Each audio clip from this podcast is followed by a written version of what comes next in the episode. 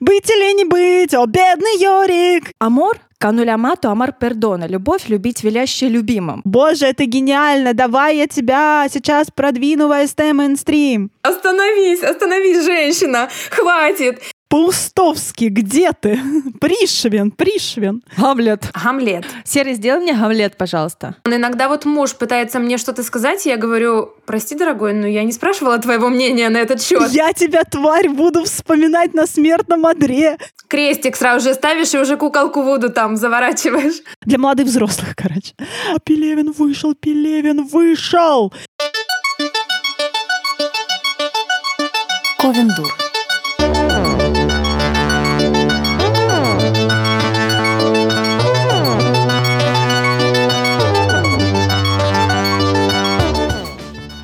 Доброго вам денечка, чудесные наши, верные, как Тальвин Валишер, слушатели.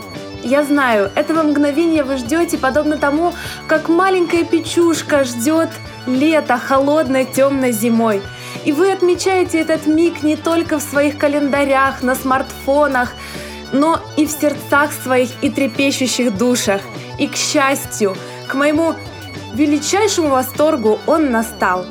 С вами таинственный ковен умопомрачительных дур, и я, его рыжеволосая, как ирландская фея, с глазами цвета речной воды, волшебнейшая ведущая Евгения Спащенко и две мои сестры, две мои возлюбленные коллеги по ковендурскому ремеслу, колдовская, как полет дракона над небом Вестероса Марина Казинаки и возлюбленная подмосковных электричек, не стесняющаяся острого словца, многоликая, как индийская богиня Ольга Птицева. Здравствуйте. Привет. Ну чё, короче, это я... Ну, в общем, я это... Приехала, короче. Норм все. Так это... Ничего было. Пойдет. Вот. Ну, вы это там, короче, это... Ну, надо, короче, подкаст, наверное, записать, так что вы это там давайте, я что там подключусь, если что там, да? Вот. Ну, в общем, у меня все. С нами сейчас нет Саши Степановой, и, знаете, вот не хватает, да, ее девчонки? Вот, знаете, бывает, как вот в комнату заходишь, когда где вот много народу было, может быть, вот они собрались на какой-то праздник, на какое-то мероприятие, вот много народу было, вот очень душно, воздуха не хватает. Вот, мне кажется, Сашке не хватает сейчас вот точно так же. Вот как будто бы вот хочешь вздохнуть, да, и не можешь вздохнуть. А вот мне Саша, он мне говорит обычно, э, ты дыши, ты эмоции очень плохо проживаешь, потому что не дышишь, потому что нужно поглубже как бы вздохнуть, и тогда все чувства получится в себя впустить. Вот как эту жизнь вообще можно, да, в себя впустить. А некоторые люди ведь не могут эту жизнь в себя впустить. Вот как бывает. Помните, нам еще э, Саша как-то говорила, что вот э, в киноиндустрии русской денег очень мало выделяют на сериалы, и нельзя какие-то нормальные снять вот фильмы, да, потому что очень мало денег. Я вот думаю, что нам тоже с вами очень мало денег, да, как-то вот э, по жизни достается. И вот мне кажется, что Саше нам не хватает. Помните, еще вот Сократ как бы на эту тему высказывался. А я тут очень, кстати, э, перестаньте ржать. Не колись. Что ты колешься?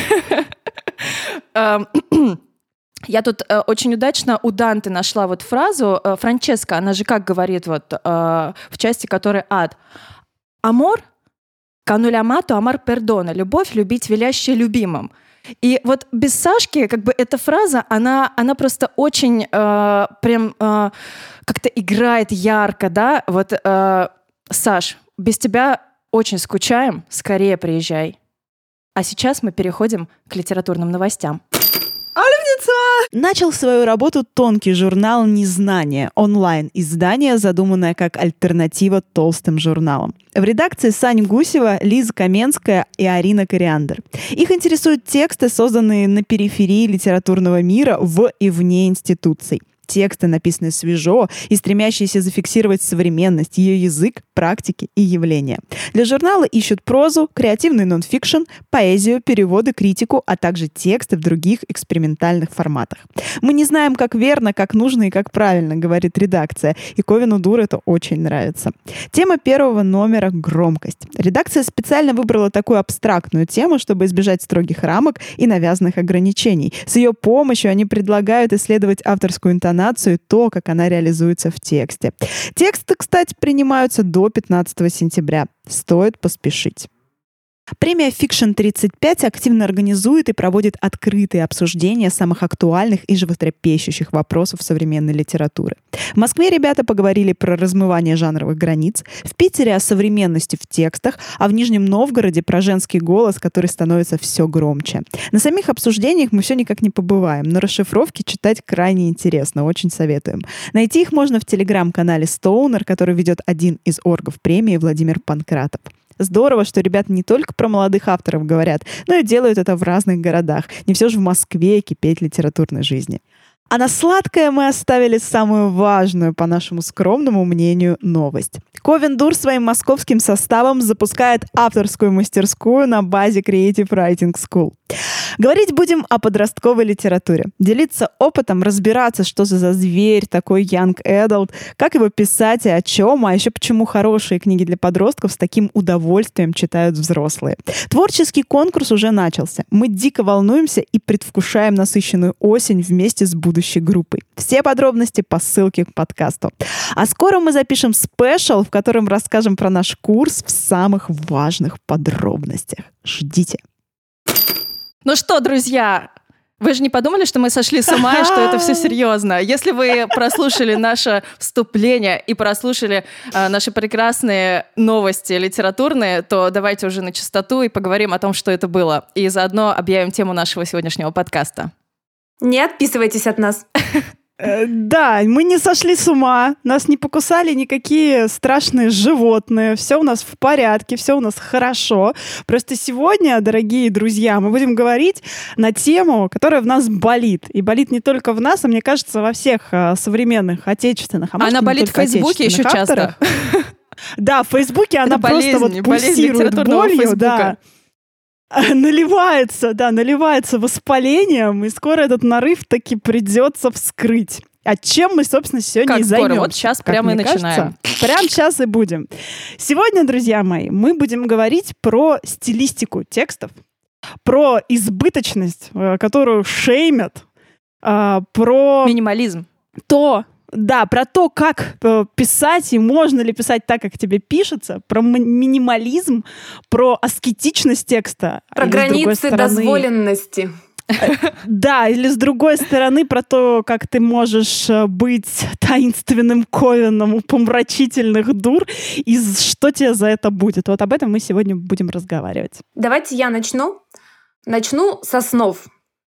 В школе нас учат тому, что текст должен быть богатым. Во всяком случае, те самые тексты, на которых мы растем, которые нам вбивают в голову, которые, возможно, не всем нравятся, они такие полновесные, сложные, полные описаний, эпитетов, метафор.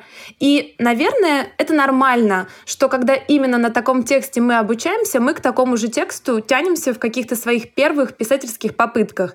Ну, потому что опыта еще мало, и мы наследуем, копируем то, что нам вложили в голову, в душу и в сердце. И очень странно, что после этого молодых авторов шеймят. То есть, получается, их обучают классике, говорят, как это прекрасно и замечательно, но в то же время говорят, что так писать нельзя. Это очень как-то странно, неприятно, и мне кажется, так быть не должно. Следом вытекает из этого что? А современный молодой автор часто думает, ага, так-то писать нельзя, Поэтому сейчас я буду писать по-современному, а, очень а, четко, коротко и вот примерно так, как с нами, а, значит, здоровалась сегодня Оль Птицева. А, ну чё, кого? Да, э, э, разговорным языком, по делу, э, упоминая как можно больше каких-то объектов да, из нашей современной реальности, э, словечек и так далее. И получается, что за это потом его шеймят тоже, потому что этот текст э, ну, совершенно лишен художественности какой-либо. Вообще, э, сейчас очень много и сильно, бурно спорят о том, что вообще есть избыточность текста. А, много прилагательных, которые прилагаются по несколько штук каждому существительному, а, можно считать это приемом. Или это однозначно мовитон, а, плохой вкус, отсутствие таланта, отсутствие работы со стилистикой. И я сама сталкивалась с этим, если честно. Причем э, довольно-таки часто, потому что пишу я э, избыточно. Может быть, кому-то может показаться, что избыточно. Э, пишу я таким полным, полновесным, э, очень детальным текстом, плотным. И всегда э, придерживаюсь правила, которое мне помогает. Его я, кстати, услышала на онлайн-лекции Дмитрия Быкова. Он там рассуждал о том, как писал Набоков, и почему Набокову можно все, а сегодняшним да, там, авторам ничего нельзя. А, и э, размышляя об этом всем, не притрагиваясь к категориям таланта, потому что талант это все-таки да, такая штука, которую обсуждать довольно-таки сложно. И, скорее всего, вопрос, кто из нас талантлив, а кто нет, решим не мы и даже не наши современники. А, и там была отличная вообще фраза, вывод из этого всего, что э, смысл текста, смысл истории диктует его форму. Что э, когда ты решаешь, о чем ты будешь писать, когда ты понимаешь главную идею своего текста, то именно опираясь на это знание, на это понимание, ты должен решать, каким языком ты будешь это писать. А, существует, конечно, авторский голос, я это прекрасно понимаю, и, а, наверное, у всех здесь присутствующих он присутствует. У всех присутствует с нами голос. здесь на подкасте. Да, присутствует с нами. А, а, с вами Марина Казинаки, Жень Спащенко, Оля Птицева и авторский голос. голос. Добрый день, добрый день, друзья, добрый день. А, это все, конечно, есть. Но каждая история, каждый жанр, который мы выбираем, каждая особенности смысла, да, особенности идеи, возникающие во время разработки истории, они накладывают отпечаток на форму, которую мы выбираем. И, наверное, вот за это я максимально сильно держусь. А, меня успокаивает мысль, что если я хочу написать а, книгу которая будет э, рассказывать про э, там, славянский фольклор, э, лес э, и стили- быть стилизованной под вот такой вот э, былинно, возможно, да, былично какой-то э, фольклорный текст. Он должен быть полный, он должен быть с инверсиями, он должен быть с разнообразными э, литературными, там, языковыми э, изысками для того, чтобы атмосфера того, что написано в моей книге, она а, поддерживалась вот этими своими особенными языковыми свойствами. На мой взгляд, когда... это очень хороший якорь пряж. Когда это уместно, когда это талантливо, когда это а, там на своем месте, мне кажется, что об избыточности в таком случае говорить вообще не нужно. Серьезно, как мы можем говорить об избыточности, если текст диктует вот такой стиль, диктует вот, такой, э, вот такую подачу, вот такую глубину, вот такую плотность? Какая избыточность, если форма продиктована смыслом? Противовес тому, что говорит Пряша, нам часто общество, в том числе литературное, предлагает другую меру. Плохой и хороший текст. Якобы в хорошем тексте позволительно все, в плохом ничего. Но это всегда очень субъективное суждение. И даже каким-то литературным критикам текст может показаться хорошим, в то время как другим литературным критикам он покажется плохим. А что делать молодому начинающему автору, э, для которого вот как раз смысл того, что он хочет сказать, диктует то, как ему это говорить. Но неужели то, что он пока не профессионал, сразу же обрезает ему крылья? Э, ну, по сути, он тогда так и не научится никогда писать полновесно и глубоко. Поэтому предлагаю вот здесь не использовать этот термин. Мне кажется, что любая беседа к этому может свестись, к тому, что вот, будь ты профессионалом, вот если ты Лев Толстой, уже не единожды упомянутый. А не толстый лев. Вот, вот. Э, и это совершенно неправильно, потому что все, во-первых, с чего-то начинали, все когда-то были еще не признанными, и мне кажется, это ни в коей мере не должно останавливать автора, творца. Он, видимо, должен руководствоваться чем-то другим, ну, хотя бы тем способом, которым поделилась Пряша. Uh, у меня, я хочу ну, адвокатом дьявола выступить uh, и как бы спросить от лица, ну, многих, наверное, каких-то читателей, может быть, рецензентов, может быть, критиков. Как раз у меня родился этот вопрос, когда Пряша говорила, um, а как понять, вот, например, я читаю, и мне кажется, что это избыточно, да, а автор говорит, нет, это смысл моего текста оправдан этим, он, он так чувствует, его поддерживает какая-то часть людей, а другая часть людей говорит, нет, это читать невозможно, этого слишком много. Вот, э, ну, Женя немножко ответила на этот вопрос. Получается, все-таки упираемся в субъективность или э, давайте попробуем выявить какие-то хотя бы э, я не знаю, какие-то крючочки, за которые можно зацепиться, да, при э, анализе текста своего и чужого, потому что все-таки это важно. Я подготовила здесь маленький кусок, сейчас я его читать не буду, чуть попозже. Э, текста, как мне кажется, избыточного и прекрасного. Э, слушайте, я вот тоже об этом размышляла.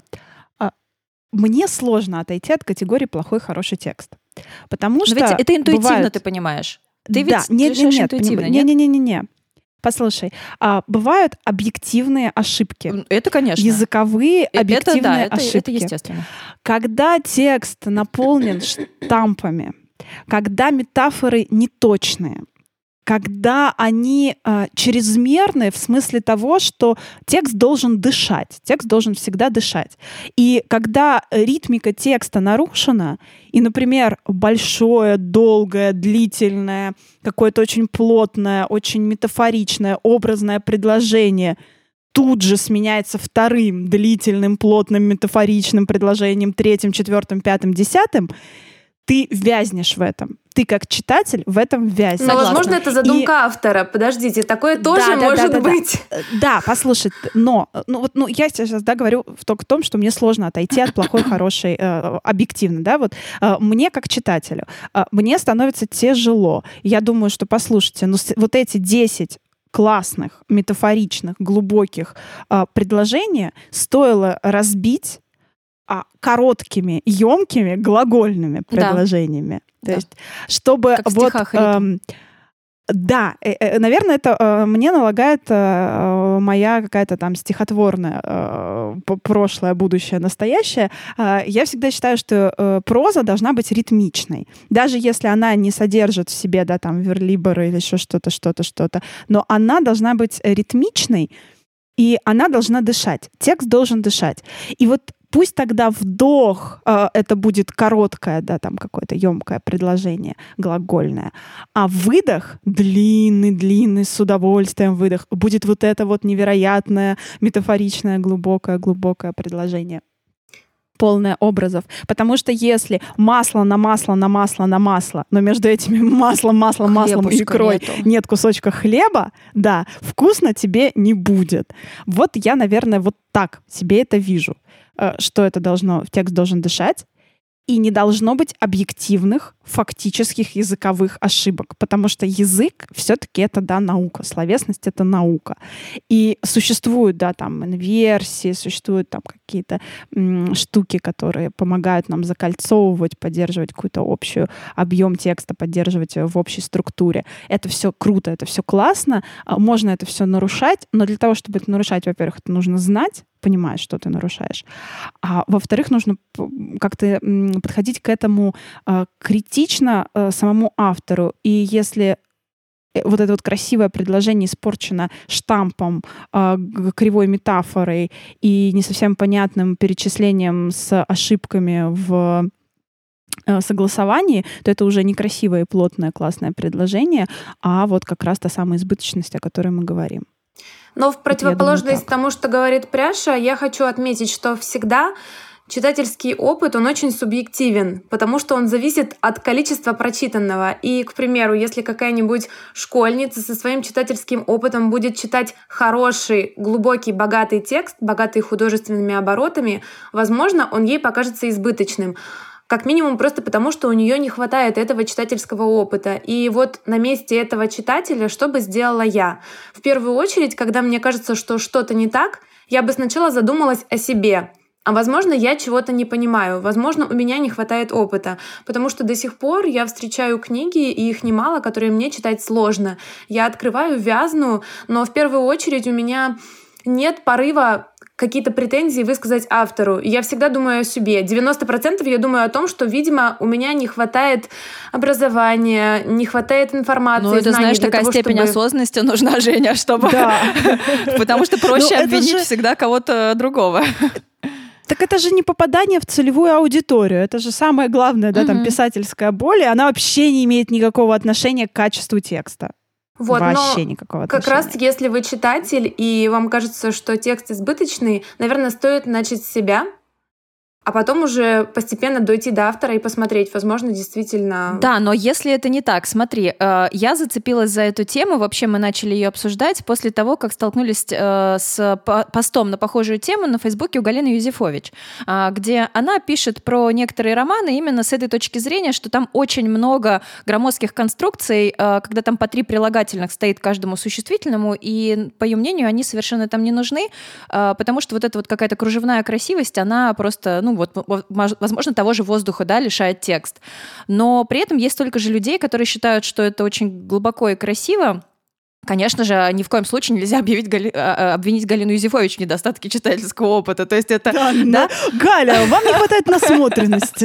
Галя, занимайтесь своим литературным вкусом, в конце концов. Ну да, Галя. ну то есть, и вот мне, мне конечно, интересно, потому что а, я боюсь этой ситуации в первую очередь как автор. Когда я написала, Да. выпустила рыбку, наверное, моя вот склонность такая вот к моему интуитивному писательству, она все-таки сейчас какую-то кривую фразу, блин, построила, ладно, она ближе вот к, к пряше и к Жене. Я люблю, когда текст плотный, когда там а, есть э, много описаний, каких-то ярких описаний, когда это вот уходит в метафоричность. Мне это очень нравится и приятно. Так я пишу интуитивно. Но про то, что как раз Пряша говорила, э, история рыбки, она совершенно другая.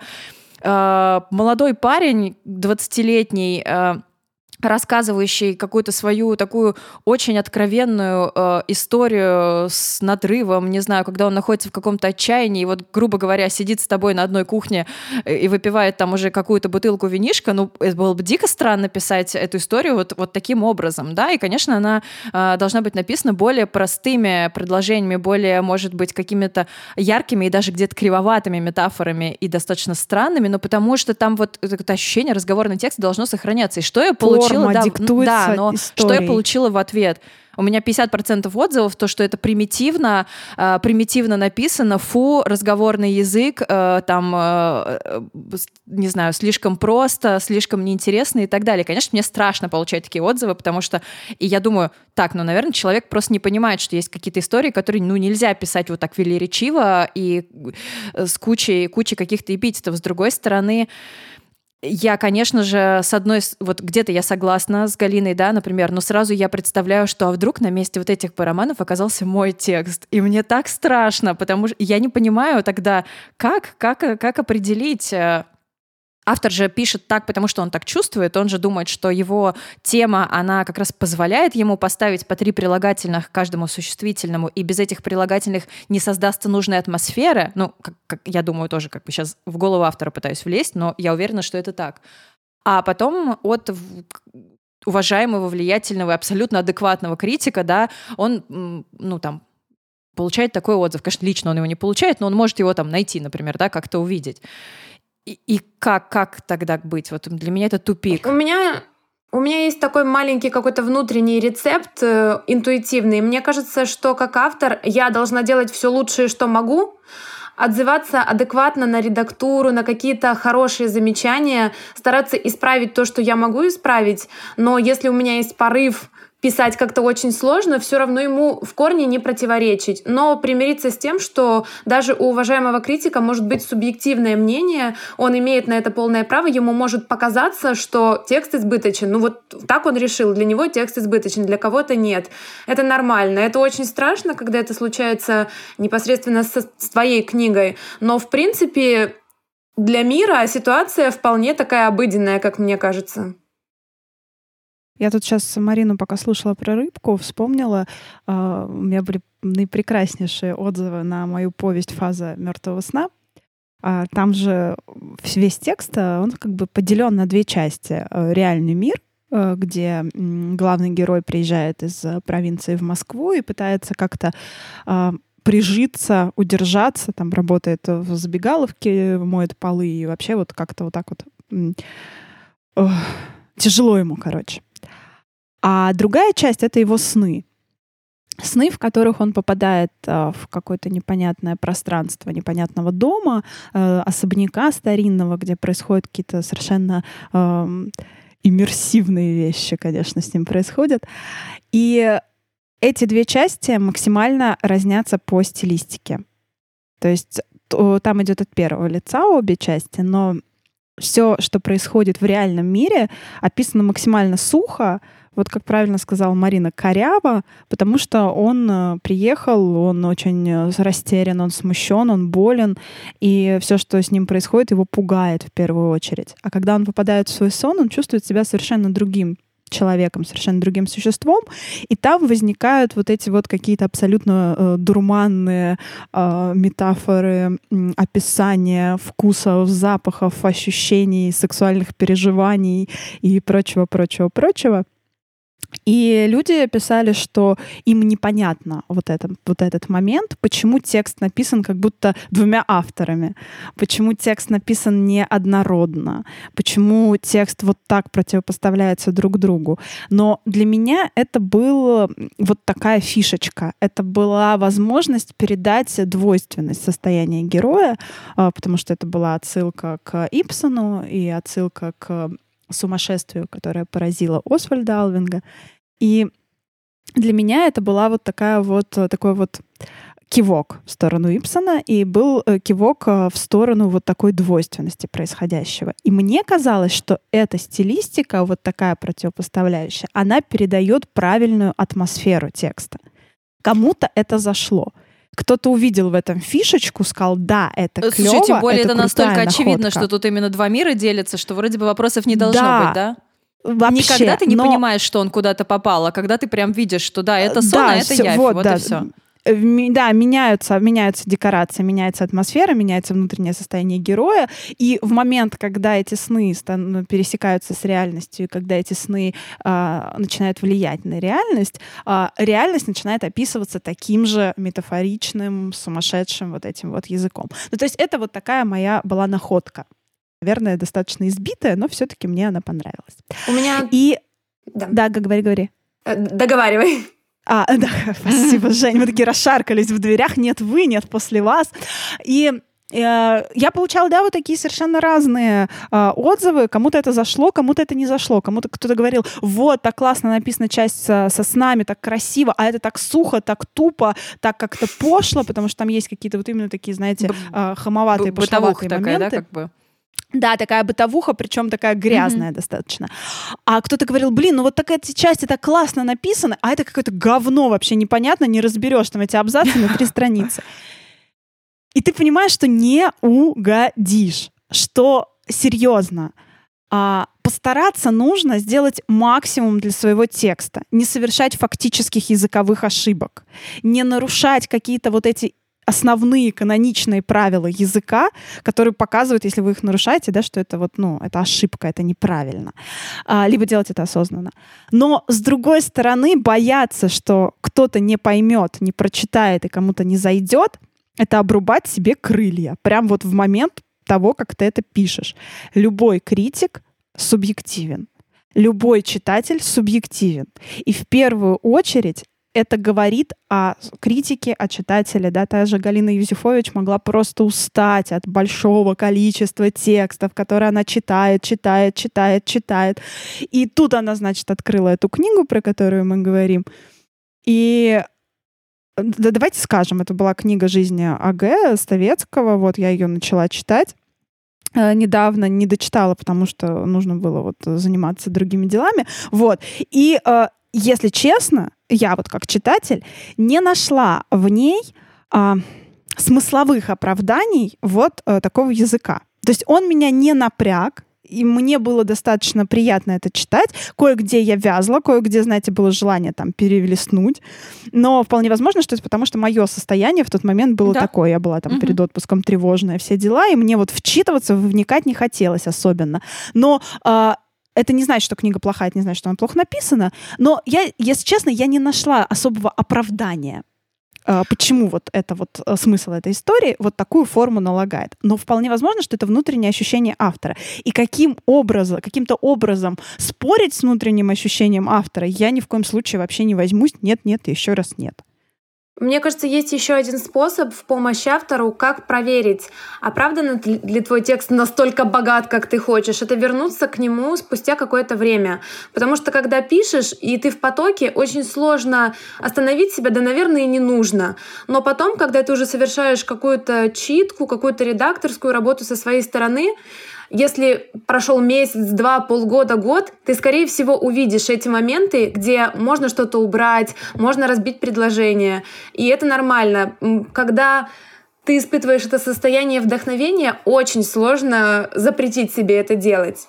И я тоже вспомнила интересную историю, которая со мной произошла вот буквально на днях. Она касается стилистики текста. Я перечитывала «Речного короля», которого я когда-то советовала в подкасте и поняла, что мне безумно нравится описание природы в этой книге. Я бы убрала весь сюжет, все, что происходит, и оставила только описание природы. Паустовский, где ты? Да, Пришвин, ну, понимаете, там своя история. То есть с помощью описания природы ты можешь проследить, чем живет этот маленький американский городок. Он такой сонный, там осень, там эта река, которая постоянно затапливает все, и это вода везде. Кажется, что вода у людей в постелях, она в самих камнях. Вот я сейчас зачитаю а кусок этом... из текста. Вот вот прям в тему. А при этом сюжет там такой, знаете, э, это магический реализм. Постольку, он, постольку. Он, да, довольно проходной, потому что это подростковая книга, там девочка-подросток, она приезжает в частную школу. Э, мне он не особо интересен, как вот взрослому человеку. А потом я подумала, погодите, ну, может быть, это было сделано специально, потому что эта девочка-подросток, то, как она говорит, а она иначе не может говорить, то, как описаны ее сбивчивые чувства на фоне вот этой великолепной природы, богатой, каких-то постоянно странных происшествий мистических, которые в природе. Может быть, автор хотел добиться этого эффекта, и тут меня осенило. Я подумала, что даже если нет, это очень круто. Может быть, у нее интуитивно так получилось Если это не так, то это надо было сделать так. Да, да, да. И я подумала, что даже если послушает наш подкаст, переведет его и такая, о, буду теперь говорить вот это. О, боже мой, они говорят про меня, это же Ковен Тур, Госпожа Хоффман, пожалуйста, обращайтесь к нам. Обращайтесь. У нас можно рекламу прикупить. Мы, мы вам посоветуем, как надо. Да-да-да, мы-то знаем лучше. Зачитаю, давайте я вам кусочек текста. Давай. Как раз про описание. С этого текста книга начинается. Утренний лед не лед даже, а хрупкая пленка, треснул и покачивался на воде осколками. Они то сталкивались, то разъезжались, обнажая темные промоины, по которым с тихим негодованием плавали лебеди. На острова спускались морозные деревянно-бурые сумерки. Минуло три часа пополудни, близилось к четырем. От какого-то глинистого дыхания, от дыхания города, за воротами парка воздух мутнел и сгущался. И из этого воздуха торчали макушки оледеневших деревьев. Бронзовый январский холод сковал и землю, и небо. И землю, и небо. К небу солнце не могло пробиться, но на лебедях, на кромке льда, на рядах блеклых, угрюмых домов эпохи регенства лежал непривычный отблеск, будто сам холод был светом. Всегда есть что-то величественное в самой холодной поре зимы. На мостах, на черных дорожках звенели шаги. Погода установилась. Вечером подморозит еще. Ну, то есть очень длинное описание природы, оно почти в страницу. Да. Это самый первый абзац книги, но он меня сразу покорил. Ну, то есть, э, наверное, на его Это примере прекрасно. я хотела сказать, да, то, что... Это смерть сердца, э, Это смерть да? сердца, да. Можно, э, можно вставлять много описаний, как мне кажется. Они в первую очередь должны отражать атмосферу, да, и что-то давать. Они должны не показывать, как вы классно умеете владеть а, эпитетами и сколько вы их знаете, и сколько метафор можно туда впихнуть, а все-таки должны передавать, да, ощущения и какие-то важные чувства, какую-то важную атмосферу, который, наверное, в которой, наверное, пройдет вся остальная история. И, во-вторых, а, я бы посоветовала если все-таки есть какой-то вопрос к самому себе, когда вот я точно не знаю, так можно или так нельзя, можно два вот прилагательных или нельзя, попытаться убрать как можно больше простых прилагательных, типа красивый, высокий, э, длинный, широкий, большой, маленький и так Хороший, далее. Плохой, да, да, и что там стоял э, большой, красивый, красный старинный дом, э, заменить на одно прилагательное, но странное, яркое, какое-то, может быть, неожиданное, может быть, оно будет вычурное, может быть, оно сделает текст тяжелее, но оно сделает его ярче. И вот э, объемнее. Да, хотя бы тогда пора... Абзаца на три хотя бы можно. Поработать э, именно с языком. Нет, как раз сократить количество простых прилагательных, но вместо э, там трех э, простых поставить одно или два ярких, интересных. Вот как, как такое, не знаю, практическое задание. Как вам кажется, как может понять автор? Он пишет по наитию вот так, или он наследует кого-то?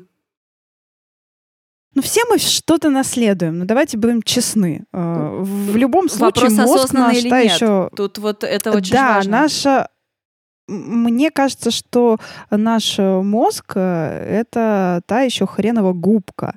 И мы, читая, слушая, да господи, вообще просто идя мимо чего-то, мимо каких-то буквок, мне кажется, мы так или иначе, но все равно их э, запоминаем, впитываем в себя. И потом довольно-таки сложно вычленить, мое это или я где-то это п- прикопал себе какой-то могильничек и себе забрал. Мой совет в этом такой, что в этом нет ничего плохого. А, Воруй как художник, все в порядке. Но в таком случае следить надо за экологичностью того, что ты потребляешь. И если, мне кажется, если долго, настойчиво и настырно читать низкопробную литературу, а, коей, э, опять же, возвращаясь, да, там, к категориям хороший, плохой, но все равно существуют объективно хреновые книги. И вот если а, поглощать их в каком-то непомерном количестве, то стиль твой лучше не станет. И нанесешь ты в свой текстик песочка совершенно не того. И это плохо. Поэтому мой рецепт, э, да, набирать, э, там, подсматривать, э, переписывать какие-то крутые, интересные обороты и метафоры можно, но только нужно тогда следить за качеством того, что ты потребляешь. Потому что если э, кушать какашечку, то какашечку и выдаешь потом. Знаете ли, я тут на днях послушала трагедию озвученную пьесу, и два дня ходила и говорила стихами, не могла успокоиться, даже не, Вот. смогла, не смогла написать пост. Трагедия была хорошая, я ее сегодня порекомендую в домашке по литре. Не смогла написать пост в Инстаграм, потому что у меня просто лезут какие-то поэмы, и я думаю уже, остановись, остановись, женщина, хватит. Я, я даже сегодня сдерживалась, чтобы не говорить стихами, хотя было бы уместно в начале нашей Да, да, подводки. это было бы прекрасно.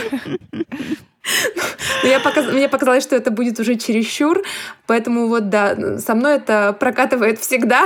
Как только я прочитаю что-то вдохновляющее, я потом неделю не могу писать, потому что я полностью переключаюсь на стиль другого человека и как будто становлюсь не собой. Птица, расскажи какие-то истории со своих курсов, потому что, опять же, преподаватель на э, курсах литературного мастерства это все-таки такой некий, э, ну, не идеал, конечно, но все-таки человек, к которому ты прислушиваешься, да, потому что ты, когда приходишь к преподавателю, ну, большинство людей, да, они желают получить некий такой совет, не, рецепт, Рецепт. да, э, что с- да, Действие- сейчас их научат, рецепт. как, значит, понимать, что вот так нельзя, а так можно, а, вот так писать надо, а так не надо, это единственный правильный вариант, э, как отличать штампы от нештампов, А, как будто бы есть такая вот а, волшебная таблеточка, которую преподаватель дает, и все вот так гладко происходит. Давай, как на самом деле? Спойлер, таблеточки не существует. А книги, к сожалению, не прыщи. Их не вывести э, какой-нибудь болтушечкой. С рецепта тебе не дадут. А, я тут в последний вот крайний раз, когда Какой еще училась крайний раз? третьем, э, о, крайний раз, крайний Боже, раз. Ненавижу, когда так говорят, просто ненавижу! Это вот использование как раз неуместных Да, выражений. Я ждала, кого стригерит. Стригерила. Нас триггерит Молодцы. Хорошо, мне нравится. А, в общем, была на интенсиве у Дарьи Бобылевой. Она же автор а, нашумевших в Рунете. Нашумевших на Фейсбуке тогда говори, а то в Рунете уже как-то болезненно звучит. Да, нашумевших в Фейсбуке, в Юрков. Да, в Юрков.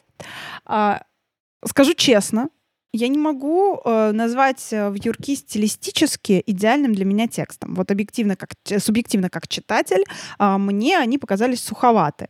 Э, но мне было очень интересно э, услышать вообще от автора этой книги, как все это писалось, как это все создавалось. Плюс Дарья, э, конечно, прям э, большой э, профессионал во всякой хтоне. Она умеет, э, знает и любит, э, как писать страшное, разнообразное.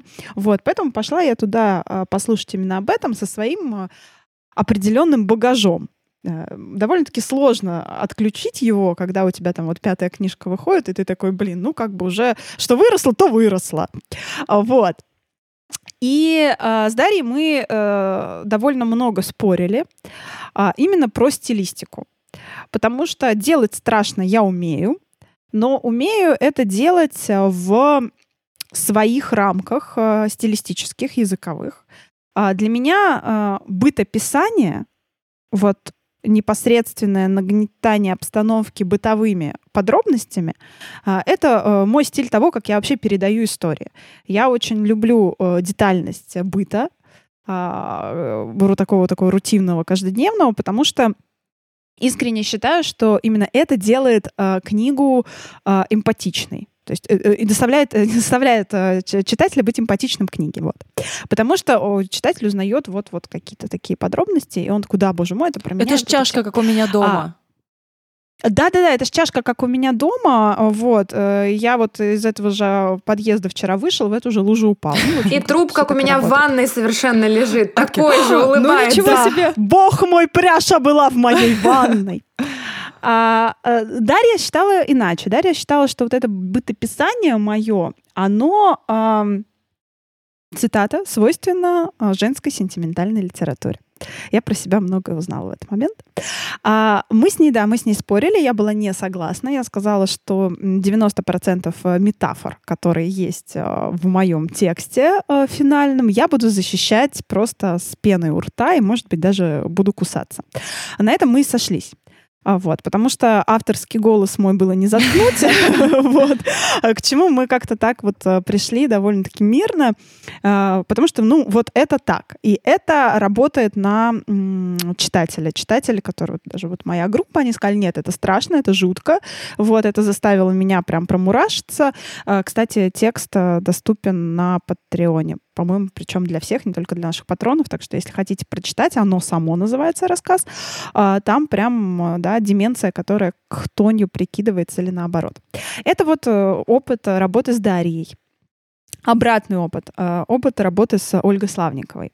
Э, человек, который пишет очень плотные тексты.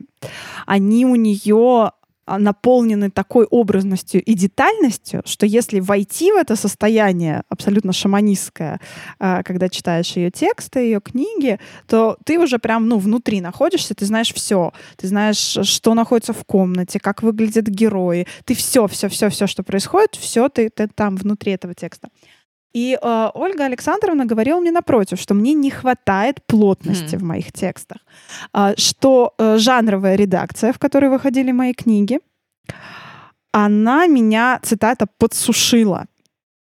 Что скудновато, Оля, надо больше, надо ярче, надо глубже, нужно многословнее.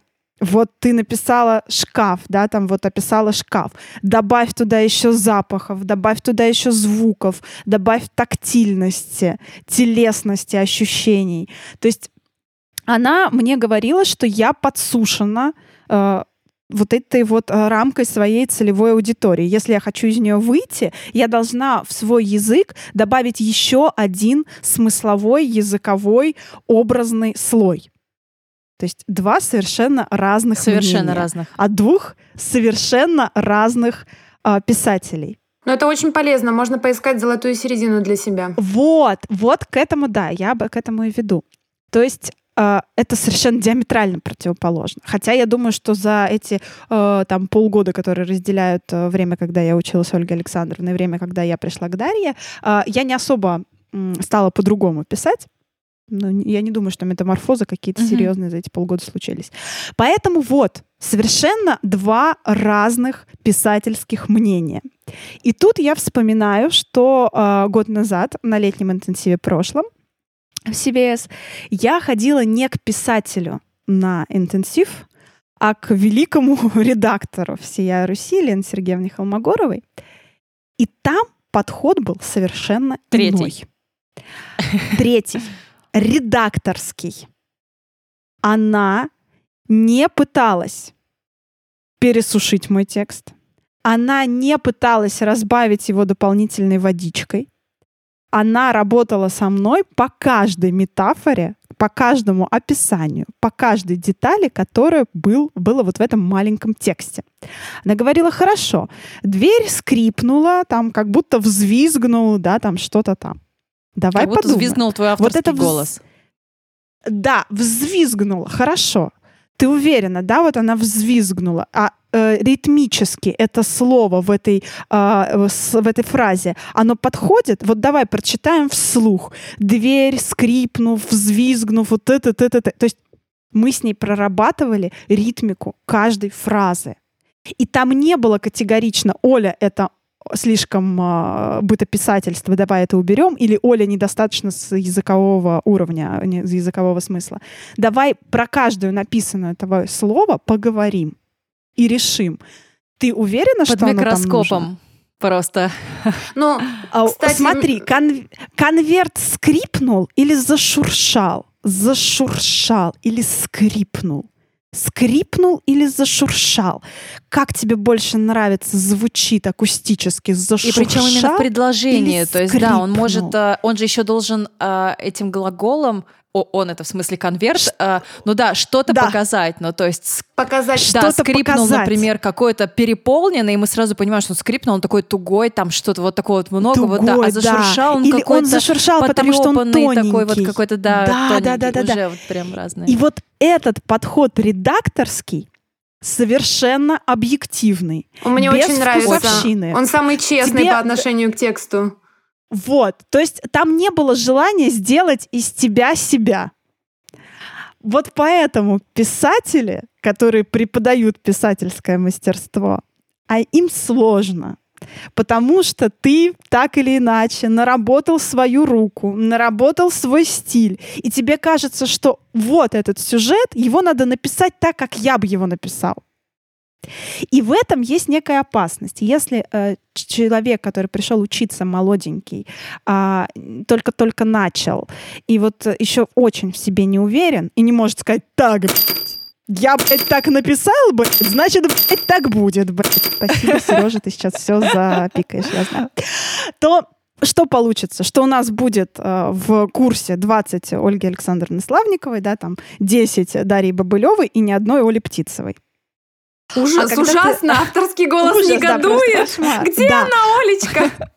А когда ты работаешь с очень-очень профессиональным редактором, он не пытается тебя в кого-то превратить. Он пытается с тобой в слова сформулировать там э, словами через рот. Почему конверт должен зашуршать или заскрипеть? У меня есть да, маленькая ремарка, но мне кажется, что работать таким образом э, редактору возможно только с уже потенциально сильным текстом. Потому что если ты получаешь да, потенциально лет. слабый текст, ну, где вот э, опять да начинаем, да, плохой, хороший, ну, слушайте, бывают слабые тексты. Вот ну, тогда ну, я уже... Я бы с этого и начала. Я даже не знаю, как можно поработать таким образом. И опять мы сталкиваемся с тем, что нет какого-то рецепта, получается. Все вообще очень относительно. Ну, именно поэтому к Елене Сергеевне Холмогоровой попадают не, далеко не все писатели. Да, не с Ватпада, простите, дорогие авторы Ватпада. Как бы вот так. Но Наверное, тогда вот это два таких, две такие штуки. Э, текст не должен нарушать объективные правила языка. То есть он не должен быть э, фактически ошибочным.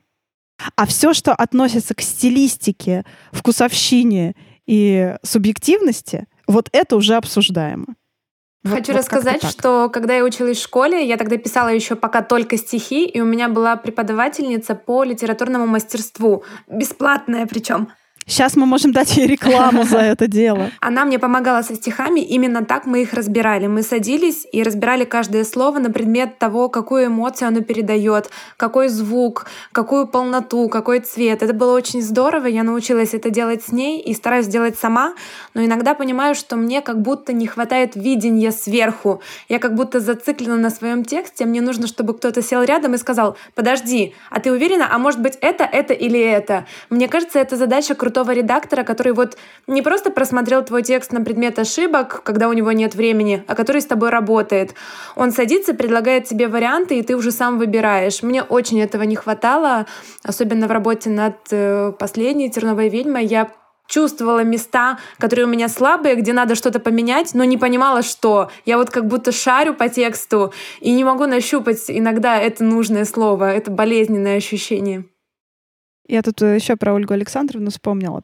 А, в тот момент, когда я ей э, спустя там три месяца доказала, что я автор, у которого есть э, свой языковой там стилистический голос и э, который не планирует его менять, она начала со мной работать как редактор. То есть уже не лезть в структуру э, текста, не лезть в его вот это вот количество его языковых и смысловых э, слоев, а непосредственно работать над удачными и неудачными оборотами. Потому что, ну, бывает удачно, а бывает неудачно. Это нормально абсолютно. И когда мы с ней разбирали мой текст, э, с, господи, дочери Лота, э, там вот именно была такая работа, когда вот, это, э, вот этот оборот, он удачный, а вот здесь давай мы как-то немножко по-другому подумаем. И вот каждое слово, которое я отправила ей текст на правку, там было, может быть, там по всему тексту, может быть, шесть там каких-то на ее взгляд не очень удачных оборотов.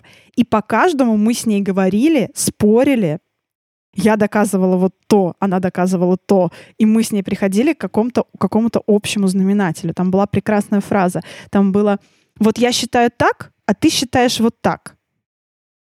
И, на мой взгляд, нужно прийти к чему-то третьему, если мы не можем друг с другом согласиться. Да, да, давай придем к чему-то третьему, и тогда текст Но станет лучше. Ты же знаешь, что многие начинающие авторы, вот, которые начинают только писать, да, может быть, выкладывать куда-то в сеть, получают первых читателей, причем благосклонных читателей. Сейчас попробуем какую-то опять пользу для начинающих принести. Да.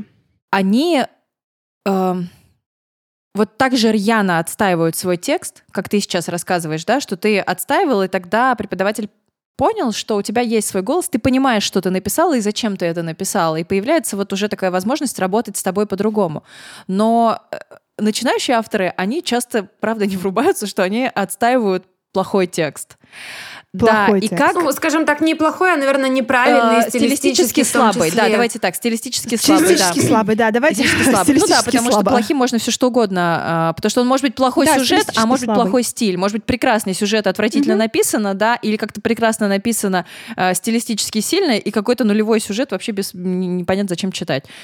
Вот, и э, хочется как-то донести, во-первых, что это нормально критически подходить к своему тексту. Я прям помню, как, э, как э, меня просили о каких-то советах, я их давала, и в ответ тут же получала что нет, ты просто ничего не поняла, мне самой все понятно или мне самому все понятно. Это так и должно было быть, а это просто набор кривых эпитетов, набор кривых, нечитаемых метафор, а набор э, неправильно употребленных каких-то э, фраз, там в том числе каких-то крылатых фраз, которые мы вот э, в жизни, да, произносим. Лампы. Да, и при этом, э, и как понять, что эти, как объяснить, что эти фразы крылатые часто это просто штамп, который, да, вот нужно от него избавиться, лучше вообще его не употреблять, а еще уж тем более, если употреблять, то правильно, а не неправильно.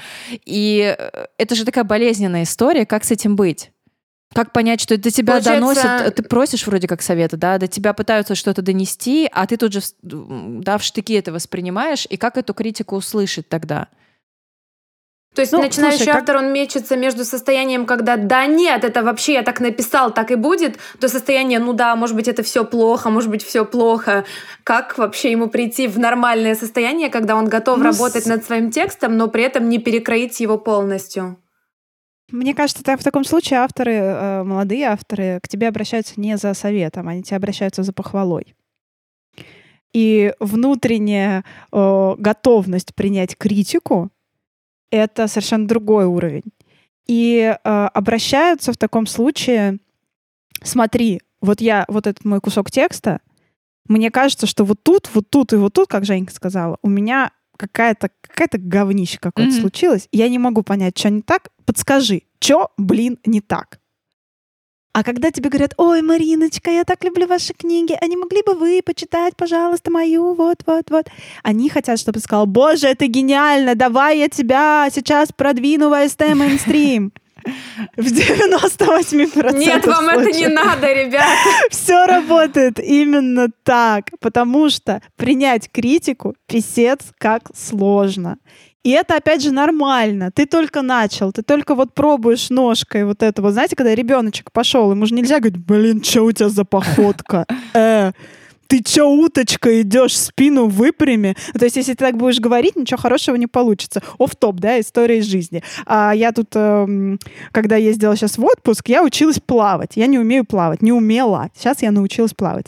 Поздравляю. И э, э, да, все- всем было понятно, да, что, что это было очень все нелепо. И я, значит, подпрыгивала там что-то ножками, ручками делала, вот это все. И Кир говорил, ну ты неправильно дышишь, но ноги нужно горизонтально. Ну, я говорю, блин, если ты сейчас не перестанешь это говорить, я вообще не буду ничего делать, я не буду пытаться научиться. Все, спасибо, мне сейчас не нужна критика. И вот когда я уже начала, уже поплыла, уже начала держаться на воде, я подплыла к нему и сказала, слушай, как мне сейчас правильно дышать, как мне вот ногами нужно делать и как мне руками правильней. То есть в этот момент я уже была готова к критике и к советам. Ну да, сначала поддержка, а, А потом как- критика. Да, а я бы, а конечно, когда я сказала... пыталась... Я бы не сказала, не я утонуть. перестану, а я тебя ударю, если ты будешь продолжать это делать. Там было очень много охранников, там, был, да, там было много э, сопутствующего персонала, я боюсь, что нас бы э, растащили. И э, вот в тот момент, когда я еще не держалась на воде, боялась нах- нахлебаться, когда я боялась, что у меня вода попадет в уши, в глаза, в нос, и я умру, а, мне не нужно было знать, что я неправильно дышу, неправильно делаю руками, неправильно делаю ногами. Мне, не, мне надо было говорить, ты молодец, все клево, молодец, у плавчиха. А в тот момент, когда я уже начала что-то, я понимаю, что вот это неправильно, вот это неправильно, помоги мне, скажи, как правильно, в этот момент нужна критика. Но к этому нужно прийти. С текстом точно так. Еще знаешь, к Ты чему? должен на своих ошибках добултыхаться до какого-то момента. Сложно прийти еще к тому, что у всех разный писательский путь. И, например, меня продолжают до сих пор пугать э, такие советы, что, ну, ты сейчас пиши, ты как бы распишешься, вот сейчас там несколько книжек, как бы, да, напишешь, набьешь руку, а, и вот, ну, как бы, а потом вот начнешь, значит, там, в большую литературу или там что-то. А сразу возникают в голове э, образы, я думаю, как раз и у сопротивляющихся начинающих писателей они же возникают, что есть авторы, которые выстрелили с первой книгой сразу же, у них все пошло хорошо, а, никто, значит, не говорил, ну да, это так неплохенько, а вот как вот хорошо вот будет вот потом, а вот сразу началось хорошо. И, конечно же, хочется себя ассоциировать именно с таким человеком, что ты написал, и это просто они все дураки ничего не понимают, а вот часто она выстрелит и докажет всем вот эта вот книга, вот эта рукопись, а, как они все были неправы и как на самом деле а, молодой автор хорошо все написал. Ну, или не молодой, ну, начинающий, скажем так. И к тому же очень жалко книг мне лично, когда я думаю о том, что, ну, вот сейчас я два-три сюжета выброшу, распишусь на них. Да не выброшу. Спущу ну, их в унитаз. ну нет, ну не выброшу. Нет, ну просто, ну, я, конечно, очень радуюсь, не знаю, за того же Григория Служителя, у которого первая книга, да, там стала супер бестселлером и все дела. Но я, я не знаю, может быть, Гриша до этого что-то писал, просто это не издавал, да, там, может быть, у него там какой-то был опыт писательский. Либо просто вот так сложилось. И у него в момент, когда он начал писать свою первую книгу, уже было достаточно читательского опыта, общего представления языкового, да, там работы на какой-то, может быть, эм, э, э, над текстами, ну, там, э, театральной, я не знаю. Ну, то есть уже какой-то опыт все равно набрался он в этот момент, перед тем, когда там начать писать Дни Савелия. А может быть, нет, я не знаю. Но мне кажется, что процент людей, которых выбросили в воду, и они тут гениально сразу поплыли, намного меньше, чем те, кто сначала бултыхался кое-как, а потом поплыл. И э, намного больше людей, которые потом начали писать хорошие книги, хорошие, сильные, клевые, первые кое-где залажали. Я спокойно могу сказать, что в огне я кое-где залажала прям хорошенько, стилистически, сюжетно и прочее, прочее, прочее. Просто потому, что у меня не было опыта, не было насмотренности, рука не была набита. Я ничего не понимала вообще в словесности, я просто села и начала писать. Это было удовольствие, но к Это- литературе вот такой Понимаешь, это понятно, хороший, когда это- ты говоришь уже после, после того, как ты дописала и смотришь уже с точки зрения автора, Ну который так подрос. это да, ну так это и есть, конечно. А когда тебе говорят вот сейчас, что ну давай расписывайся, сейчас еще две-три книги, для меня лично Так это не надо звучит- говорить это. Это и так Вот, всем вот. понятно. Нет, это Но для меня это да. звучит, это, это обесценивает, как будто еще не написанные книги, как будто я понимаю, что я сейчас буду работать энное количество лет над какими-то Ну, черновиками. опыт все равно. А как еще опыт набрать? Расскажи, как можно еще набрать опыт? Ну вот как ты его Ну вот тут наберешь? как раз вопрос, Это да, к этим людям, у которых сразу книжка... э, Может, у них большой читатель. не, ну читательский, Вот- вот, вот можно, чит- да, да, набрать. да. Можно, конечно, и писать для Ну себя что-то, да. какие-то маленькие там заметки Да, с да, детства, да, не да, знаю, да. дневник. Конечно. Но все равно ты, ну, не знаю, я не верю в то, что можно сесть вот первый раз, ты никогда в жизни ничего не написал, хренак, и ты Дона Тарт. Ну, блин, я не верю. Все равно есть какие-то промежуточные этапы. Но я верю, я думаю, что можно. Ну это когда дар, совсем М. дар. Но это Да, тогда да, мы да. должны возвращаться к слову талант, который я не люблю, потому что это очень тоже субъективная штука. Где-то тебе выстрелило, где-то тебе помогло. Ну. Я уверена, что Дона Тарт читает свою первую книгу, перечитывает и говорит, боже мой, какой трэш, господи, Это как да, я это могла, возможно. это такая Ну, тупосня. дар и еще удачливость, на самом деле. Дар, удачливость, тут- да, да, да, попасть в струю, попасть в какой-то... Опять же, выстрелившая книга не обязательно стилистически Да, идеальна. и как раз, ну, если она выстрелила, еще получила какую-нибудь премию, мне кажется, э, это примеряет автора в последующем с ней, когда он ее читает и думает, боже, какой трэш я написал, он думает, ну нет, ей же премию дали, не-не, наверное, все нормально. А когда ты вот перечитываешь свой огонь, который вышел э, в мейнстриме, его прочитала там три коллеги, э, ты думаешь, да-да, все плохо, вот здесь я накосячила, здесь накосячила, это потому что я накосячила, поэтому плохо. Ну тут вот Ты знаешь, я себя тут пару дней назад отвечала на интервью, мне там какая-то группа ВКонтакте попросила, и там была фраза «А «Расскажи о своем первом прозаическом опыте». И я такая думаю, так, первый... Думаю, ха, сейчас я напишу. Говорю, ну, мой первый прозаический опыт все еще можно найти в книжных магазинах. Я такая себя- себя Да, да, да, да, ладно, погладила я шучу, да, не коллеги, он продается до сих пор. И мне кажется, он неплохо продается. продается. Он хор- э, будешь смеяться, но он продается лучше, чем что-либо другое вышедшее у меня. Ну, потому что маленький читательский опыт, сами понимаете, вот это все. Да, да, да. Чем Ладно, проще, давайте, тем да, еще продается по, лучше. по правде, у него просто тираж нормальный есть, а остальное все просто не Да, продается, да, да, потому да, что да. кончилось. Может быть, да, может быть, полынь бы сейчас уже, да, бы наработала бы 10 тысяч Конечно. экземпляров вообще легко, если бы эти 10 тысяч экземпляров напечатали. А, Кстати, это, к, к- к слову, я тут доч- докончила, докончила, господи, а, закончила э, читать э, «Брата болотного края», вот, и... э, Хорошая размышляла- книга, говорят. Ха, говорят, Нет, как- ничего, какая-то что такая. написала. Да, нет, какая-то А, Вингет. а, да, да, блин, я все время их путаю, не знаю почему. Да, Такой да, не да, да, да. А Если с левой ноги встаю, то Оля Вингет. Если с правой, то Оля Птицева. Вот. И а, а, размышляя о том, что мы сегодня будем записывать подкаст про избыточность, э, я сидела над одним куском текста. Там ничего не происходит. Там просто квакша Вот, квакает. я люблю, это прям про меня.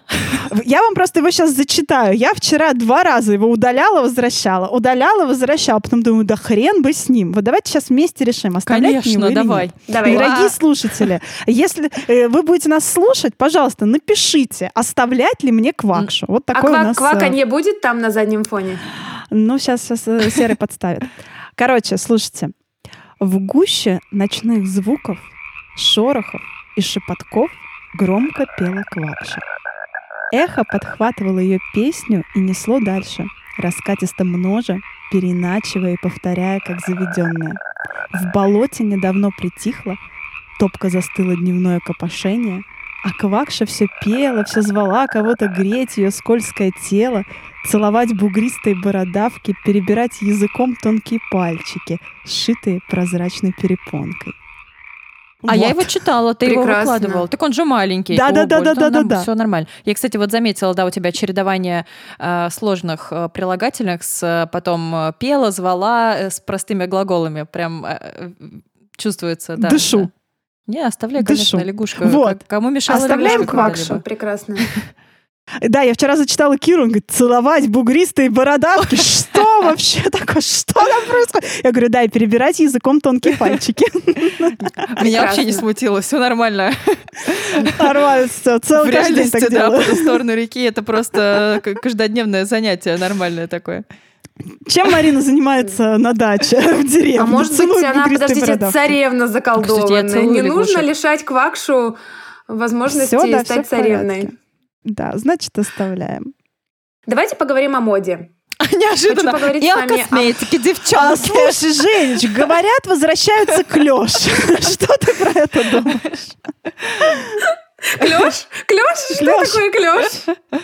Это когда такие у тебя от бедра А широко бывает- пошло. а бывает Широко пошло. Ой, нет, пряж, это не у меня. У меня от бедра все нормально. Извини, но... У вас какая-то своя московская мода вот это. Да, вот это от бедра у нас женщины нормальные, понимаешь ли. Хочу, хочу поговорить о том, что происходит, когда определенную стилистику называют модной или не Да. модной, потому что меня очень, очень сильно штормит, когда люди с большим читательским опытом или не очень говорят о том, что так сейчас не пишут, руководствуясь просто тем, что так сейчас не пишут. И все. Что это вышло из моды, это было когда-то давно. Я как человек, который пропагандирует скорее интуитивное писательство, считаю, что нужно писать как душенька требует. И очень странно подстраиваться под моду. Хотя я уверена, что есть писатели, для которых это действительно важно, оправданно, полезно, и им будет так нормально. Но не для меня. Меня просто очень сильно бесит, когда так говорят. Мне сразу же хочется бушевать, кричать о том, что я могу писать так, как мне нравится. Что вы об этом думаете? Мне кажется, я знаю, откуда эта мода берется. А, смотрите, а, вышел лавр, да, водолазки. И все таки охренеть, надо так писать. Это взяло все премии на свете. Сейчас я напишу второго лавра. Не напишешь. А, выходит новый Сейчас я напишу Пелевин, второго да, лавра такие, только про буллинг в школе. А, Да, выходит Пелевин, все таки блин, а, Пелевин вышел, Пелевин вышел. Надо писать как Пелевин. Никто не пишет как Пелевин, кроме Пелевина. Ну или А, кто-нибудь пишет становится про адап- Пелевина, но какой-нибудь как Пелевин, но исторический роман. И тоже не, не А, пошло. Да, и все, и не, не срабатывает, да, фишечка не пошла. А, выходит а, какая-нибудь а, подростковая книга а, с сленгом, с приметами времени на каждой странице, с перепиской в Может, не Телеграме. подростковый раунд, «О, Раунд, да, Да. ну что-то, да, такое выходит. Для молодых Да. взрослых, короче. Вот. И все таки да, да, да, да, да, да, да, надо так писать, надо так писать, да, там выходит новая Анна Козлова, жесткая, реализм жесткий, такой хлесткий, временами хам, хамоватый такой, все таки да, да, надо писать так. Короче, мне кажется, что мода берется исключительно из, э, опираясь на книги, которые стали первыми вот такими и выстрелили и стали классными, получили все премии, все про них говорят, и все, кто идут дальше, думают, блин, я напишу, короче, ну вот прям так же это будет огонь. Уже не будет. Поэтому э, мода, Огня уже не будет, ребятки, все, огонь Огня уже не будет, все, да, воды Ольга нет. Вингет уже Куда написала его, не копируем. Ольга Вингет? Наша новая подружка, у которой клеш от бедра. Оля Птицва. А, То есть мне кажется, что мода берется исключительно оттуда, и вот туда же и уходит. Но как вы думаете, сейчас еще один вопрос. Может ли такое быть, когда автор, начинающий, присылает свою работу на какой-то литературный конкурс, и ее сразу же бракуют именно потому, что так сейчас не пишут, это слишком, слишком, слишком для Да современного я думаю, стиля. Может смотря это кому повлиять? попадет. Я думаю, что у кого-то действительно смотря есть такой попадет. критерий, у кого-то нет. Вот видишь, опять мы э, на тех примерах, которые э, птица сейчас озвучила, получается, возвращаемся к тому, что э, конкретная история может быть написана единственным возможным э, способом. И повторить оттуда что-то отдельное лучше, наверное, не пытаться, ну, кроме каких-то, может быть, отдельных ходов, э, метафор, э, не знаю, еще образов, но не целиком стиль и еще что-то. Я понимаю, к чему ты говоришь, когда упоминаешь вот эту фразу «сейчас так не пишут». М, Я пока не могу сформировать как-то мнение одного на этот счет, потому что я извиняюсь, что я в который раз возвращаюсь к рыбке, но я поняла, что я, видимо, на примере этой книги получил какое-то огромное количество опыта в разных абсолютно областях, в том числе э, опыта столкновения с читательским мнением, потому что одни мне говорили, что это примитивно, э, пошло, сухо, вот эти вот современные разговорчики какие-то, э, все это какое-то дерьмецо, и надо писать глубоко, красиво, и вот как классики писали. А с другой стороны, мне говорили, например, что ой, а, да это автор там классиков перечитался, это вот там вот мужчины так рефлексировали, сейчас мужчины, они вообще не рефлексируют, и вообще мужчины так не пишут, и вообще понятно, что это баба писала, а, и, и вообще так сейчас не пишут. Ну, то есть, э, да, немножко со временем меняется э, язык литературный. Да, меняется стиль изложения. Наверное, это можно назвать модой какой-то. Ну, действительно, авторов XIX века Э, русских классиков, вы отличите по стилю. То есть, ну что, это мода получается? Возможно, мода, да? Ну, если так говорить, ну это как бы стиль, вот просто стиль того времени. И мне кажется... Видимо, инфополе, в котором они живут, диктует. Да, полностью. То есть сейчас стиль поменялся. И правда, мы, наверное, склонны больше к инфостилю какому-то, да, к сочетанию э, разных стилей, к употреблению каких-то современных слов и современных оборотов, но при этом я не считаю, что это единственно возможный вариант. И как тогда, опять же, блин, определить, а, человек э, написал, просто вдохновившись кем-то, и правда это старомодно и неуместно, либо это действительно отвечает э, стилистике как бы, и смыслу текста, потому что, например, те метафоричные сказки, которые пишешь ты, достаточно странно было бы написать сухим а, языком, например, э, как э, в книжке э, «Плюс жизнь», «Жизнь плюс», Кристины Гептинг, да, которая написана совсем сухо, просто четко, минималистично. Ну, ну, потому что это такая история. Твоя история не может быть написана по-другому. Поэтому если применить такое к терновой ведьме и сказать, что, ну, сейчас так не пишут, ну, это вообще нелепо. Это какой-то нелепый комментарий, как мне кажется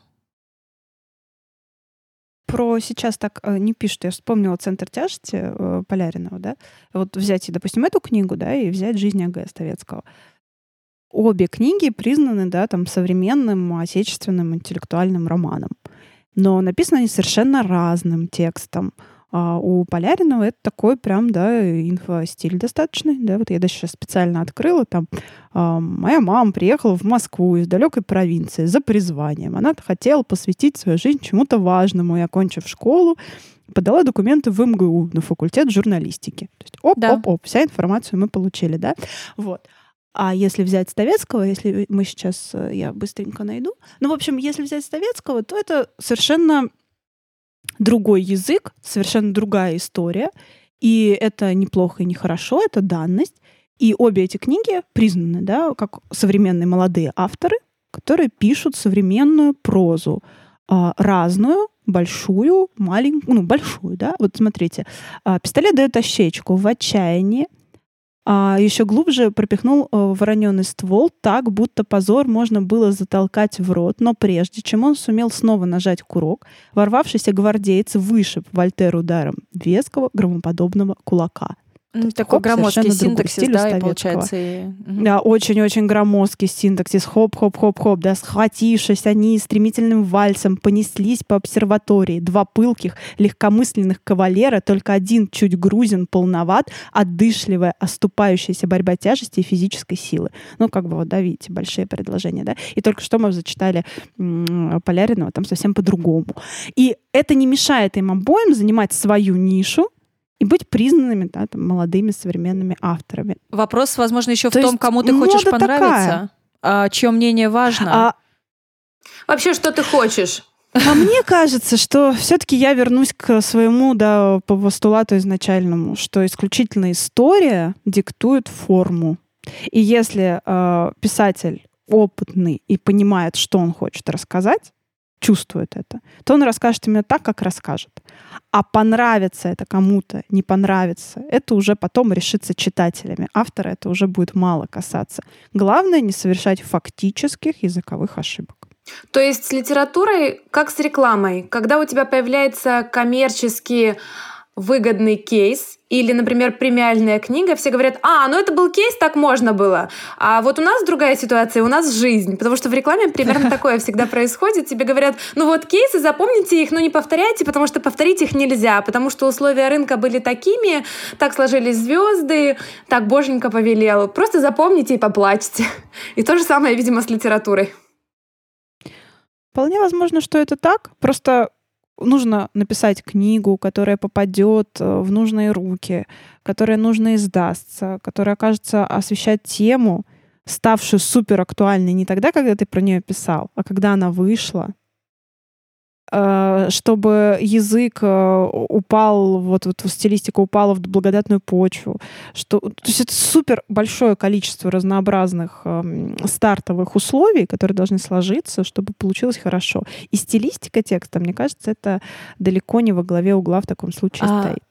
И вообще, о, о каких проблемах избыточности мы можем говорить, если, блин, бесконечная шутка в хренов миллион страниц, написанная совершенно разной стилистикой. Там вся книга состоит из разной стилистики.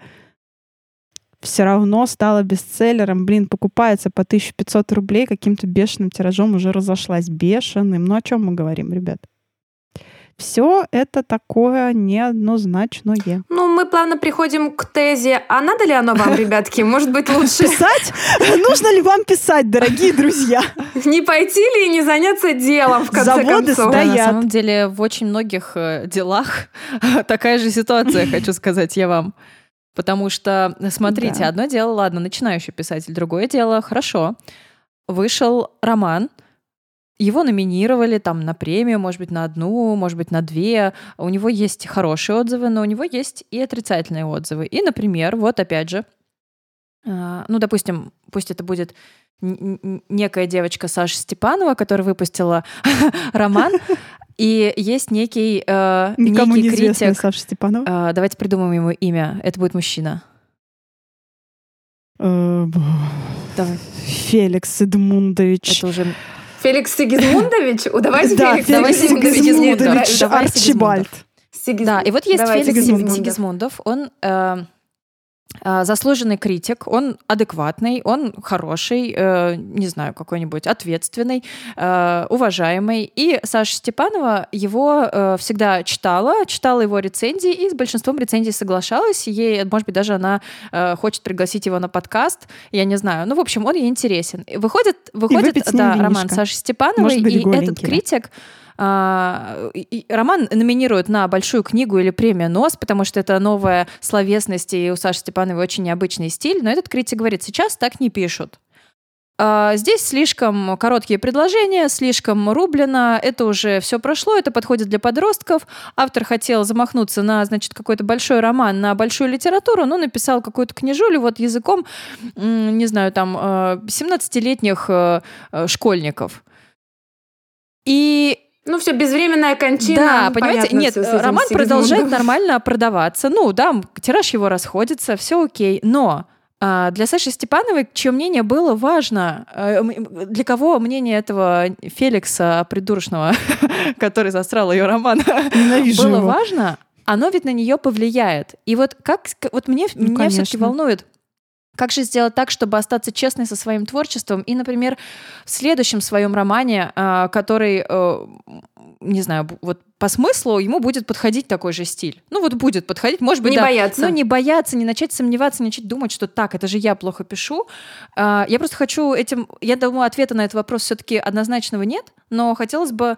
К Да, хотелось психотерапевту? бы Я тоже об этом сказать подумала. всем э, творческим людям, что это происходит со всеми, не только с начинающими, но и с теми, которых, может быть, это уже Со третий роман, и всеми. уже третий номинирован на какую-то премию. Всегда может найтись э, человек или группа людей, а, чье мнение как-то вас заденет, не то что оскорбит, а именно расстроит, потому что посеет какое-то сомнение в самом себе. А, И это жизнь. Мне кажется, с этим придется часто сталкиваться и просто постепенно к этому спокойнее относиться. Ну, всегда же можно вспомнить э, Петровы в гриппе, да, которых э, всячески хвалили все, э, просто на руки поднимали и вообще, да, Сальникова за Петровых, а потом он написал опосредованно, которое зашло далеко не всем. и говорили, нет, это плохая книга, это неинтересная, не глубокая, не клевая, и написано скудно. Что же ему теперь делать? Он же нормально это пережил. Ну, как он там ответил, да? «Э, Галине Юзефович можно теперь даже по внешности моей пройтись. Я, я ничего, я не расстроюсь, все хорошо. Ну, то есть, скорее всего, ему было обидно. Ну, конечно, наверное, что-то он, да, там испытал какую-то эмоцию на этот счет. Но что поделаешь, книга, книга же, вот она есть, написана, ты будешь в ней сомневаться. Мы все люди, мы сомневаемся в своем творчестве. Вот. Опять же, да, есть в- Лавр, а потом Брисбен вышел у Водолазкина, который читать не очень-то возможно. А кто-то ему понравился, кому-то он, наверное, больше, чем Лавр. Короче, все субъективно. Очень субъективно. И даже наш Сигизмунд, в которого мы не позовем в подкаст после того, что он там на нашу Он Сашу умрет Степанову просто потом, я же тявкнул, говорю, да. безвременно. Мы тебя породили, мы тебя и убьем. Да, Сигизмунд. свидос. А, До свидос. Все, тебя нет. Подождите, от него инфополе. ушла жена, сбежала собака, Она ушла, она его ушла к критику, который похвалил Сашкин роман. Да, а Вот. еще у него грибок на ноге, жуткий, просто отвратительный, который не проходит. И квартиру отобрали у него. Сашка. Сашке это ее передали. Изъяли, Сашке отдали. У нас теперь там штаб Ковендур. А так мы спокойно Вот. относимся к В общем- отрицательным отзывам, не волнуйтесь вообще. Да, спокойно. ты сдохнешь, сдохнешь, тварь. Я признаюсь честно, на самом деле я помню всех. Вот если я человека, да, там слушала его мнение, там читала его блог, и он что-то про меня плохо написал, я эту суку запомню. Я, я тебя, тварь, буду вспоминать на смертном одре. Не, ну если серьезно, я реально, я запоминаю. Причем я запоминаю так, не с тем, что, боже, я говно, я, я, я ужасно, я пойду умру, а с тем, что, ах ты ж тварь, ах ты ж, блин. А если кто-то на вас наезжает, то Да, я тут да, вообще просто готова на- взять прям э, вообще.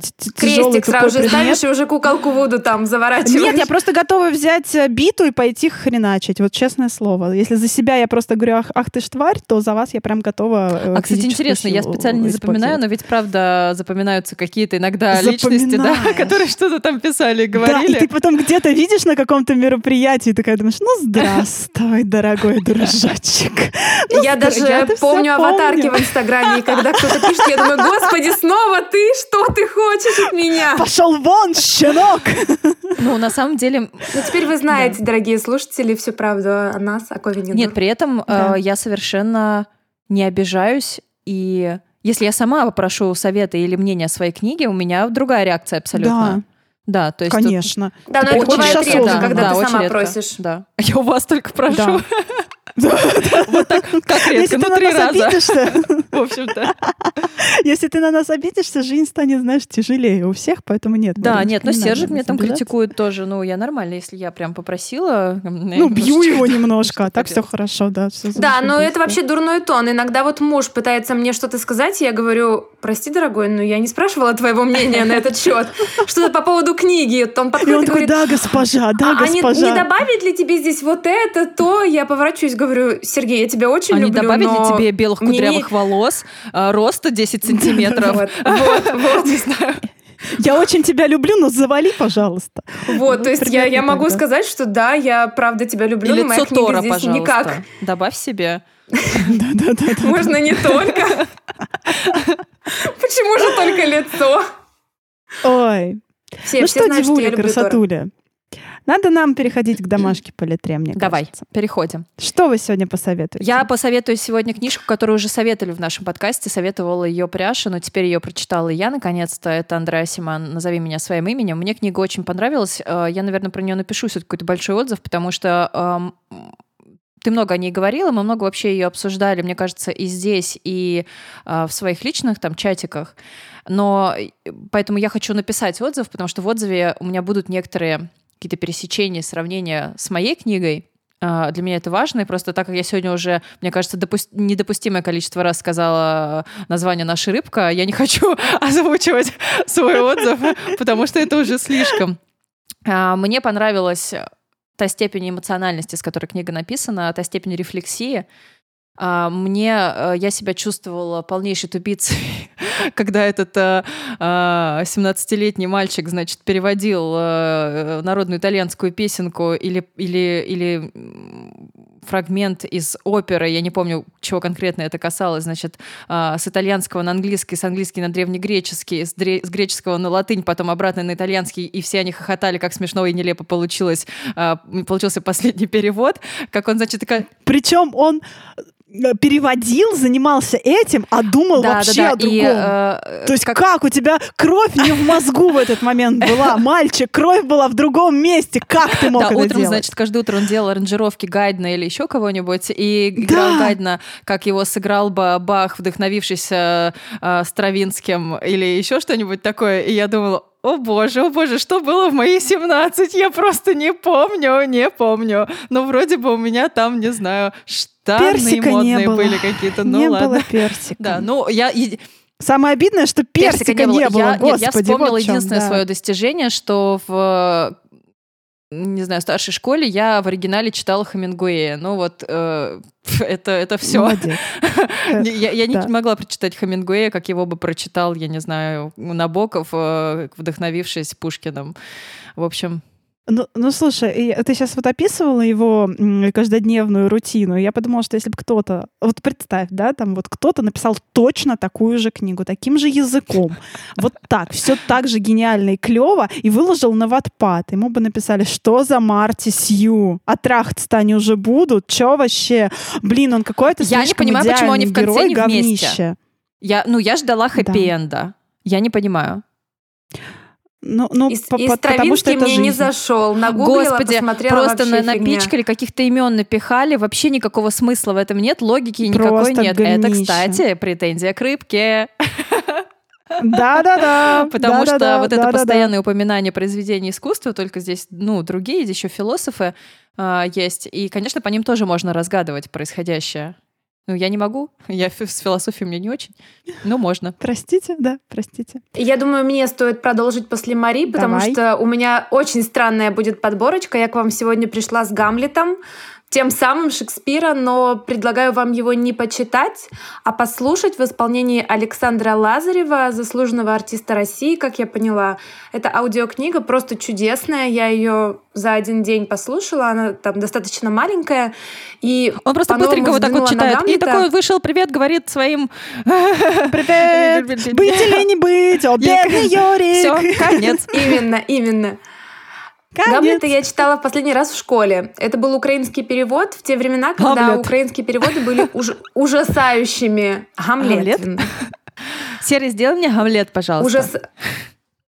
Ужасающие переводы. У нас была зарубежная литература, хрестоматия. Вот ее переводили кое-как, криво-косо, потому что нужно было перевести на украинский. Я ничего не запомнила, и, считай, я его впервые нормально послушала. И вы знаете, он мне очень понравился. Мне показалось, что история вполне современная. Если снимать сериал, то она очень даже такая животрепещущая, понятная всем и каждому, про измену, про убийство. Но еще меня очень смутило отношение к женщине. Я подумала, что Гамлет, он, конечно же, ненавистник. Мне не нравится, что в его представлении все женщины порочные твари, которые, в принципе, порочны уже с рождения, и все всем всегда будут изменять. Женщине доверять нельзя. Пусть вот сидит там у себя в тереме и пряжу придет, и все. Но в целом... Пряжу придет. Вот. В целом мне показалось, что это очень свежо, знаете ли, как мне, как мне кажется. Знаете, Гамлет Сейчас мне зашел. Ничего так. Сейчас да. так пишут, и, возможно, моя следующая книга. Да, да, да. Да, да. Тебе скажут, э, Евгения, сейчас книга. так не пишут. Ты скажешь, в смысле, а Гамлет написал? Нормально. Гамлет написал. Боже, Шекспир написал. Гамлет написал, и было ему нормально. Вторая книга, которую я вам хочу посоветовать, это новеллы Вашингтона Ирвинга. Не знаю, слышали ли вы о нем хоть когда-нибудь, но, скорее всего, вы слышали о его легенде о сонной лощине, которую много раз экранизировали. А, она всплывала в различных сюжетах. Я тоже очень люблю эту историю. И вот когда-то в детстве мне попалась его книга, мне кажется, что я тоже ее откуда-то украла. Мне нравилось воровать книги тогда. Там просто потрясающее описание природы. Это Америка времен первых переселенцев, когда они туда только приплыли, обосновались там. И ты чувствуешь сквозь текст эту величественность, монументальность страны, ее территории, э, какие-то местные древние легенды. Поэтому, если вы любите длинное описание природы, если вы любите сонные описания, когда вы читаете и полностью погружаетесь вообще в то, что происходит, а не происходит ничего. Все, как я люблю. Эти новеллы для вас. Да, поищите Отлично. их. Если вам нравятся сказки, вы любите, когда в сказках вот что-то такое смутное творится, но невозможно уловить что, мне кажется, вам понравится. Я очень люблю эти новеллы и рекомендую. Спасибо, Жень. А, у меня тоже две рекомендации. Первая по сабжу нашего подкаста. А, Нора Галь «Слово живое и мертвое». А, это, ну, вообще, коротко, Нора Галь — это советский переводчик. Она переводила «Маленького принца», «Убить пересмешника», она «Камю» переводила. Э, И она еще редактор литературовед. И вот эта ее книга, а, она, сейчас я, подождите, в 72 году она вышла. И она немножко, конечно, устарела, но мне кажется, что это единственная по-настоящему сильная и правильная книга о стилистике и редактуре, которая вообще сейчас у нас есть. Нужно делать поправку на современность кое-где, но в целом, прочитав ее, вы поймете, о чем я говорила, когда упоминала фактические ошибки языковые. Потому что там они описаны. Там много говорится про штампы, много говорится про неудачные сравнения, ненужную избыточную образность. Когда это правда так? Потому что человек, который был взросшен на а, классической русской литературе, конечно, про избыточность говорит очень, мне кажется, правильно, потому что делает ну, поправки на том, что есть книги, которые должны быть Мгм. написаны так, как они написаны. В общем, я очень вам советую, вообще всем пишущим советую прочитать слово «живое и мертвое». Это очень сильная а, поддержка, а, подспора даже вот в саморедактуре. Прям вот советую всеми руками. Пожалуйста, прочитайте. Пряша советует И руками тогда, обычно просто. э, Да, да, да. Всеми руками, ногами я вам ее, в общем, впихиваю в ваши ушки, головушки. Вот, потому что реально, вот после того, как вы ее прочитаете, вам станет чуточку понятнее, что такое вообще стилистика и как работать с языком. И вторая книга тоже по сабжу, только по сабжу наших новостей. Как мы уже слышали, как я уже говорила, а, с 1 августа начинается набор пока по творческому конкурсу а, в нашу первую мастерскую, которую будет вести Ковендур, немножко в усеченном но составе, но Женечка все равно будет с нами. Я уверена, что она нам будет помогать и участвовать. А, Мы будем вести, как я уже вам рассказала, мастерскую Янка Далт литературы для взрослых а, в, на базе Creative Writing School.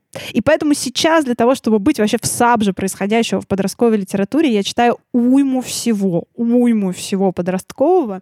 И вот вчера буквально за два часа, за полтора я прочитала прекрасную повесть. Она называется «Вафельное сердце» Марии Пар.